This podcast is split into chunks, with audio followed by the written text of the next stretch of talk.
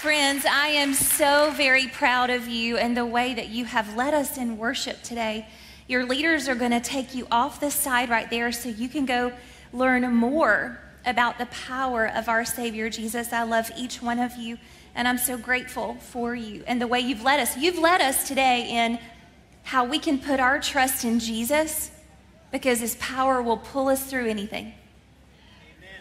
Friends, you've also led us today that there's this amazing power in the blood of Jesus that bought our salvation so that we would not be separated from a loving God who loves us so much. And our little worshipers reminded us today that that old rugged cross that we cherish as those who have been set free, because we cherish it, one day we'll exchange it for a crown in front of the one who saved us. That's, that's, a, amen.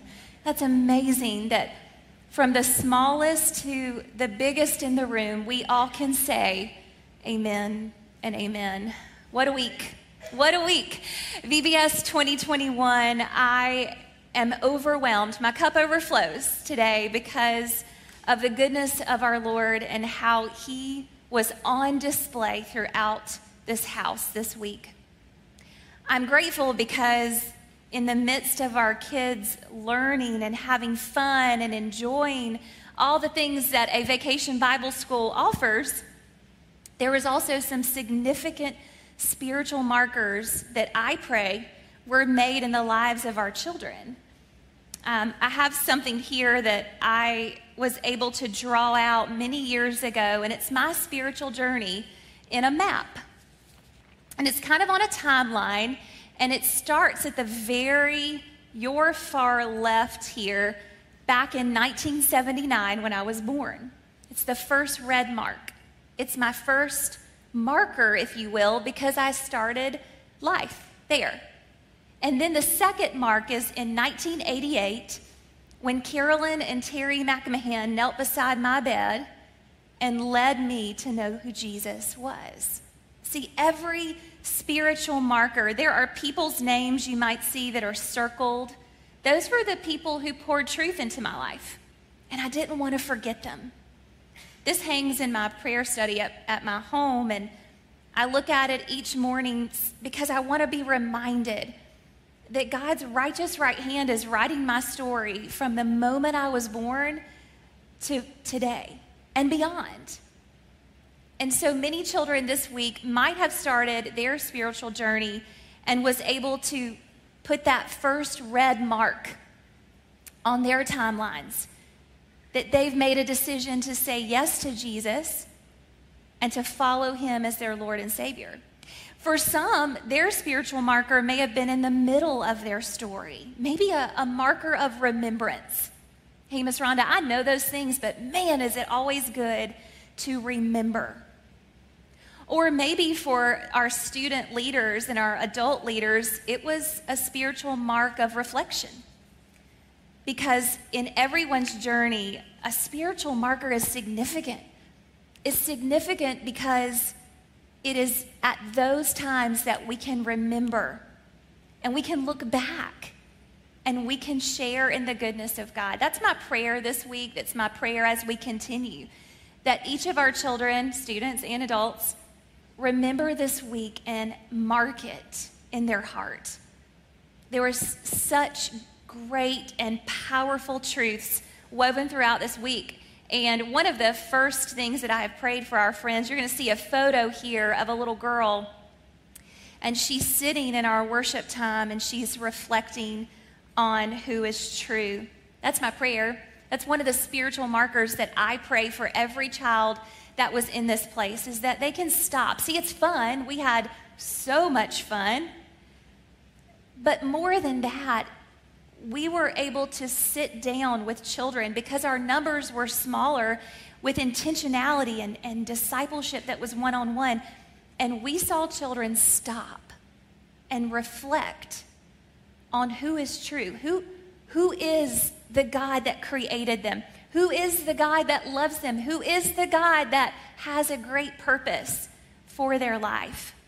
That's my prayer, that that spiritual marker of reflection on the one who created, loves, and has a plan for their life. I love not only that they can reflect on who is true, but they can also repeat what is true. Um, re- repetition is great for children. Amen. Uh, if you tell them one time, you tell them 10. If they ask a question, they ask it 100. Repetition is good for us. So not only do we pray that they reflect on who is true, but I pray that they repeat what they know is true. You're going to see a photo now of a Bible story leader who was very animated and creative teaching these children truth. It's, it was told every day on repeat. Why? Because our heart is that now that they know who is true, they would repeat what is true over and over. When times get hard, when difficult circumstances come their way, they can repeat it. They can know. They can remember. One of the scriptures that we were talking about this week is from Psalm 31 24.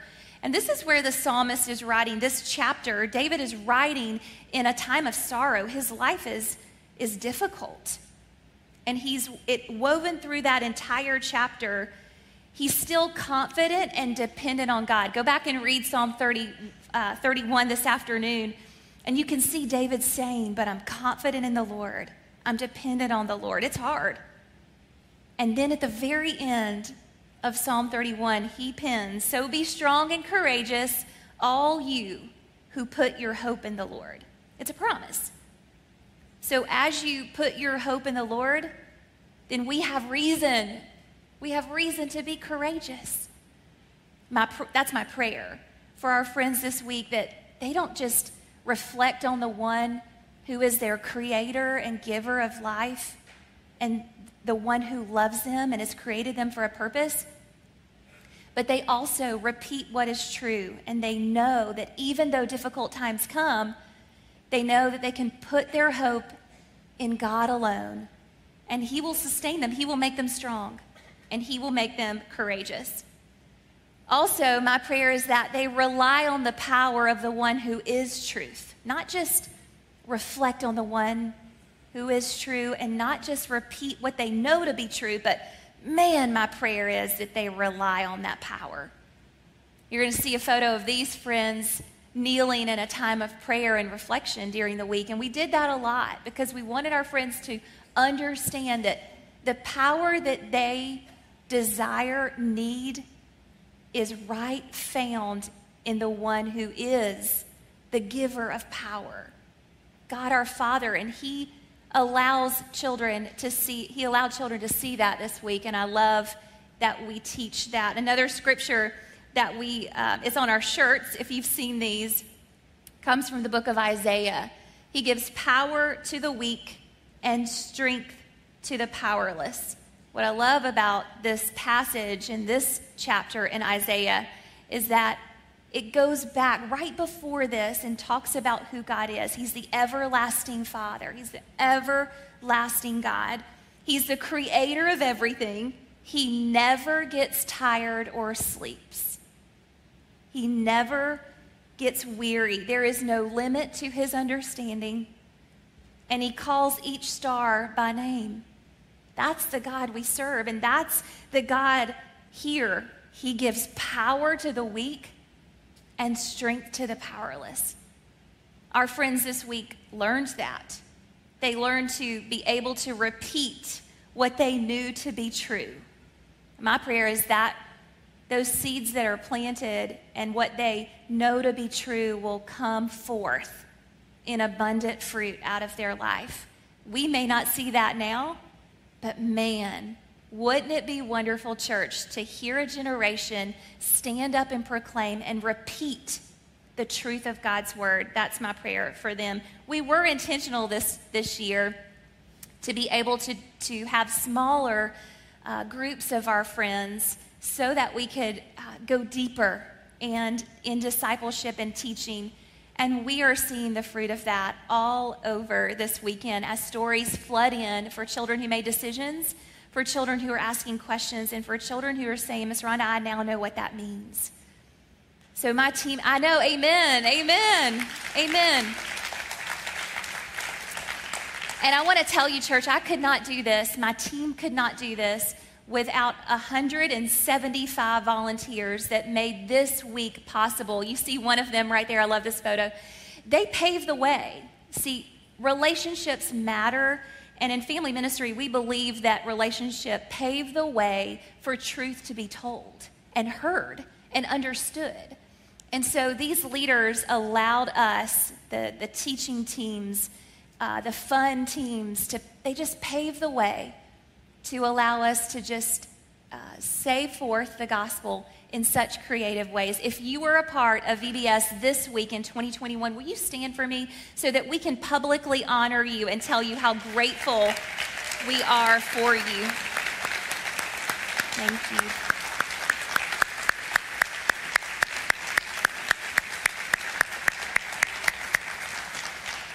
I could not be more um, honored to serve in this house. And I have a team that loves this place, loves our Lord, and loves the children that He has entrusted into us. We also were able to partner with a mission that we love and we know very well here at Sugar Hill Church Mission House. And Mission House is our partner in the Yucatan Peninsula that we partner with this week to raise funds for generators in the villages there in Mexico. And the kids got really involved with this challenge. I'm sure if you've not followed social media, Sugar Hill Kids, you want to make sure you follow that. They got all involved with competitions and fun, and it was a lot of fun. But the, the real winner of the missions challenge is the Yucatan and all of the people that will now receive generators to push power to the villages when the power has been turned out for circumstances. So not only did the children learn that Jesus' power pulls us through, helps us be bold, helps us do hard things, helps us to be good friends, helps us to live forever, we also got to provide power, actual power, by the children raising over $3,500 to send generators to the Yucatan Peninsula in Mexico. I'm so grateful I'm so grateful to the many of you that prayed for us, that served, and allowed, uh, especially our leadership team, who allowed us to have such a fantastic week. Thank you, Pastor Bobby. Rhonda, Thank you. you. do such. Yeah, yeah, yeah. Go ahead and give it up. I just want to say, on behalf of Pastor Chuck and our entire team and our church family, we are so grateful for you. If you haven't gotten a chance to meet Rhonda yet, she's one of the most amazing people on the planet. You look people in the eye, you know them by name, you care about their hearts, and we are so grateful. As Chuck has told you many times, we believe God picked you up and brought you here for such a time as this, and we love you. I'm so grateful to call Love you friend guys. and to serve my with you. Y'all show some love to Miss. Rhonda. Thank you. Rhonda and her team are incredible. And again, so many volunteers that have been part of this week, and we are so grateful. If we haven't gotten to meet yet, my name is Bobby, and I serve as one of the pastors. And I know uh, this week we've seen a lot of familiar faces, but man, we know that every week there's people for the very first time trying to find a place to call home. And if that's you, man, I hope today encourages you that uh, God is at work and doing amazing, amazing, amazing things. We're so grateful. We're so grateful. There's a lot of great things that happened over this last week. One of the fun things was the fact that our kids learned a song that they thought they called, they learned a new song. They, they learned a new song. It's a song called The Old Rugged Cross. How many of you grew up singing The Old Rugged Cross? Show hands. Yeah, yeah, yeah. It's a new song, quote unquote, that was written, get this, in 1913. Anybody around in 1913? Rick, I, I see that hand.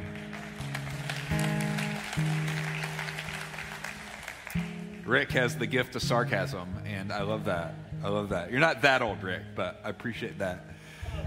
But this song is so powerful because of the picture it is. In fact, Zach, if you don't mind, give us a little, a little bridge, a little, a little taste of the old rugged cross. So I'll cherish the old rugged cross. Y'all sing this out. Sing it out. Until my trophies at last I And I will cling to the old rugged cross and exchange it someday for a crown. I love this old song. In fact, uh, the history of it was it was written in 1913, and the gentleman that wrote it uh, experienced Jesus a little bit later in life. And after he experienced Jesus, he ended up becoming an evangelist where he would travel and preach and he would talk about the cross and he'd talk about what Jesus did. And when he was traveling, what would happen uh, on occasion is some teenagers would balk at him, or some teenagers would push back on the message of the cross. And so it troubled him. And so he began to think about well, what is the significance of the cross? I mean, the New Testament talks so much about the cross. In fact, the Apostle Paul said that we are to be crucified with Christ. And so he, he tried to figure out well, what does this mean? Why is the cross so important? And as he studied that, he began to write the words to this old hymn. And he wrote a verse, and then he'd go preach somewhere and he'd share that verse, and then he'd go back home and write a little bit more, a little bit more. And then by 1915, he had written the whole thing and sang it. And when he got finished, he turned to the people around him and he said, Was that good enough? Was that, is it finished? And here we are 100 plus years later thinking about this powerful song. In fact, as Miss Rhonda was talking, she showed us a timeline, and I love that picture because all of us have a timeline, don't we? All of us have a starting point, and we don't like to talk about. We have an ending point, and in between there are mile markers along the journey. And I love that picture because that's similar to the cross. When I was thinking about the power of the old rugged cross, the idea of the cross, you know this that when when Jesus died on the cross, it wasn't some pretty little symbol at that moment, was it? It wasn't a necklace, it wasn't plated in gold. In fact, it's a rugged cross because that's the way the Romans would, would, would execute a, a criminal, a prisoner. And so when Jesus died on that cross, the cross wasn't a backup plan, the cross wasn't something that just happened. It's actually something that God had intended since the beginning of time. In fact, as Rhonda laid out that timeline, I was thinking about the timeline of Scripture that when you think about the old rugged cross, there's a couple words that describe it, but one of those words that I think describes the old rugged cross is it was promised by God. And what I mean by saying it was promised by God, here's what Paul says in Romans 1. He says, I'm Paul, a servant of Christ Jesus. I'm called to be an apostle. I'm set apart for the gospel of God, listen to this phrase, which he promised beforehand.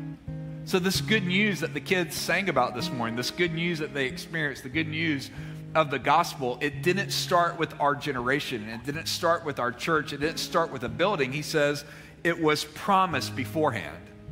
And so, if you think about the timeline, you think about, well, when was it first promised? Well, the timeline starts way before today. It starts all the way back in the book of Genesis, back in the garden.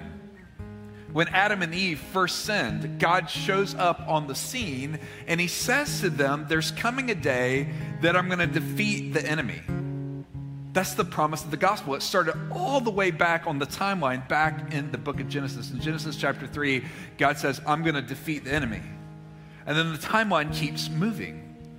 In Genesis chapter 12, it comes up to a guy named Abraham. Y'all want to sing that song this morning? Father Abraham, who had. Y'all want to sing it? No, that's all right. We won't do that. But it comes up to Abraham, and God makes a promise to Abraham. Abraham was beginning to give up hope. And God says, No, I'm going to give you a descendant, and through your descendants, I'm going to bless the world. These are promises of the gospel. The timeline started in Genesis with God coming to Adam, I'm going to crush the serpent, the enemy. To Abraham, through you, I'm going to bless all the generations. Then you fast forward in the Old Testament to, to King David, the guy that killed Goliath. And he comes to David and says, David, look, there's going to be a descendant that comes after you that's going to sit on my throne forever. This is a promise. And then to Jeremiah in the Old Testament, where God says, There's coming a day that I'm going to wipe away your sins and I'm going to remember them no more. See, the cross wasn't a backup plan, the cross wasn't plan B. The cross was promised. Ever since the beginning of time, God's been making these promises. God's been uh, vocalizing these promises. And anytime God makes a promise, He always keeps the promise. Are you tracking with me? That God's faithful. And so the second word that describes this old rugged cross is not just that it's promised, but that it has power. And so when you look in the New Testament, if you're to think along this timeline of God starting in the in, in the garden and coming all the way up to the Gospels and Jesus leaving heaven and coming to this earth, living a perfect, sinless life, so that when he went to the cross, he didn't go to the cross for his own sins. He went to the cross for my sins, for your sins, for the sins of the world. And so when you start tracking that throughout the New Testament and you begin to see the connection, where in Galatians it talks about the fact that Jesus is the one that defeats the enemy that was promised in Genesis 3. And then you get to Galatians again, where it talks about Jesus being the descendant of Abraham, who is the one that blesses all generations. Then you get to the book of Acts, where it refers to the fact that Jesus is the descendant of David. He's the one that sits on the throne forever. And then you get to the Gospels and you get to the promise of the Spirit, where it's Jesus who makes it possible for the promise of Jeremiah for our sins to be forgiven and be remembered no more. That promise was fulfilled in the power of Jesus.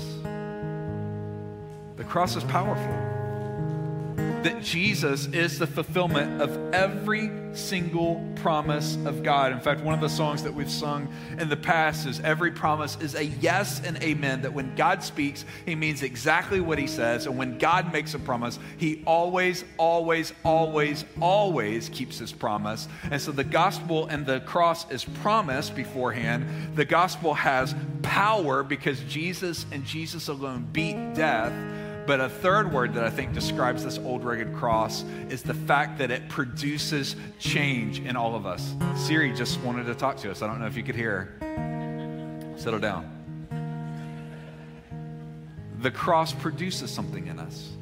If you're to read Romans 1, he says, This is the gospel of God which he promised beforehand concerning his son Jesus, who was declared the Son of God with power from the resurrection from the dead. And then listen to verse 5. He says, Through whom, talking about Jesus, we've received grace and apostleship to bring about the obedience of faith for the sake of his name. In other words, he says, that thing that God promised throughout Scripture, the power that he displayed by beating death now produces true life change in all of us.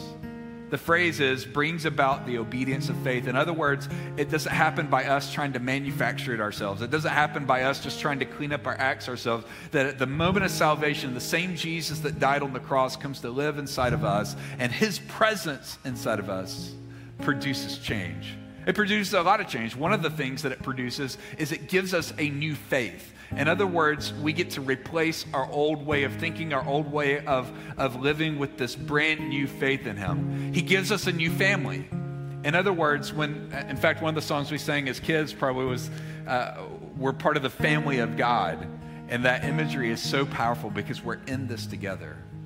But one of the things that I love that it does is it produces a new foundation in our life. Sort of like this, the stage is a platform that's going to hold me up this morning our faith becomes that foundation that we can live life from. In fact, between hours, if you haven't been here for summer in Sugar Hill, where we're able just to hang out outside between gatherings and have fun, I was talking to somebody between hours, uh, one of my friends, and he was just talking about the fact that in life there's going to be trouble, right? In life there's going to be ups and downs. In life there's going to be friction, and sometimes uh, we we don't want it. We're like, God, I wish you could take all that away.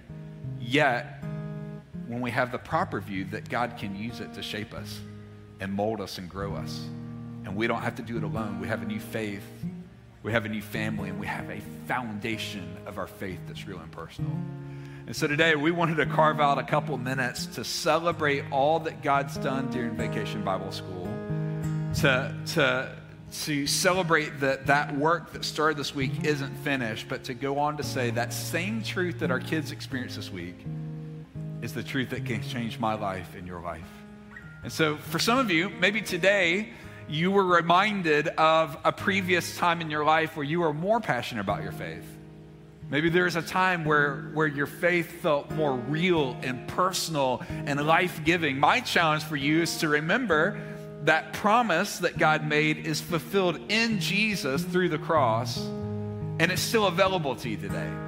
And so maybe today, before you go, you want to stop and pray God, would you renew that passion inside of me? God, would you give me that excitement again? Help me to experience the joy of salvation. But for some of you, maybe you've never taken that first step. Maybe as you're watching people's baptisms like Max's today and you, you saw that story played out, maybe for you, you'd realize, hey, I've never taken that next step. I've never said yes. I would encourage you before you leave today to take a moment to do that. To say, Dear Jesus, I need you. I need what only you can do forgiveness of my sins and a brand new start. And so, what I'd love to do is, I'd love to pray for us. If you don't mind, would you bow your heads for a moment? And even if you're watching online, if you're able to do that, as long as you're not driving or something, I'd love for you to pray with us. And in just a moment, before we go, Pastor Zach's going to lead us in this, the great new old hymn. But before he does, I would love for us to have an opportunity to talk to Jesus and to ask him to do a work inside of us. And so today, if you'd say, you know what, Bobby, I know him personally, but I haven't been living like it. I haven't been passionate about it. I haven't been living that out. Would you just take a moment, even now, in your head and your heart, and say, Dear Jesus, thank you for the truth of the gospel.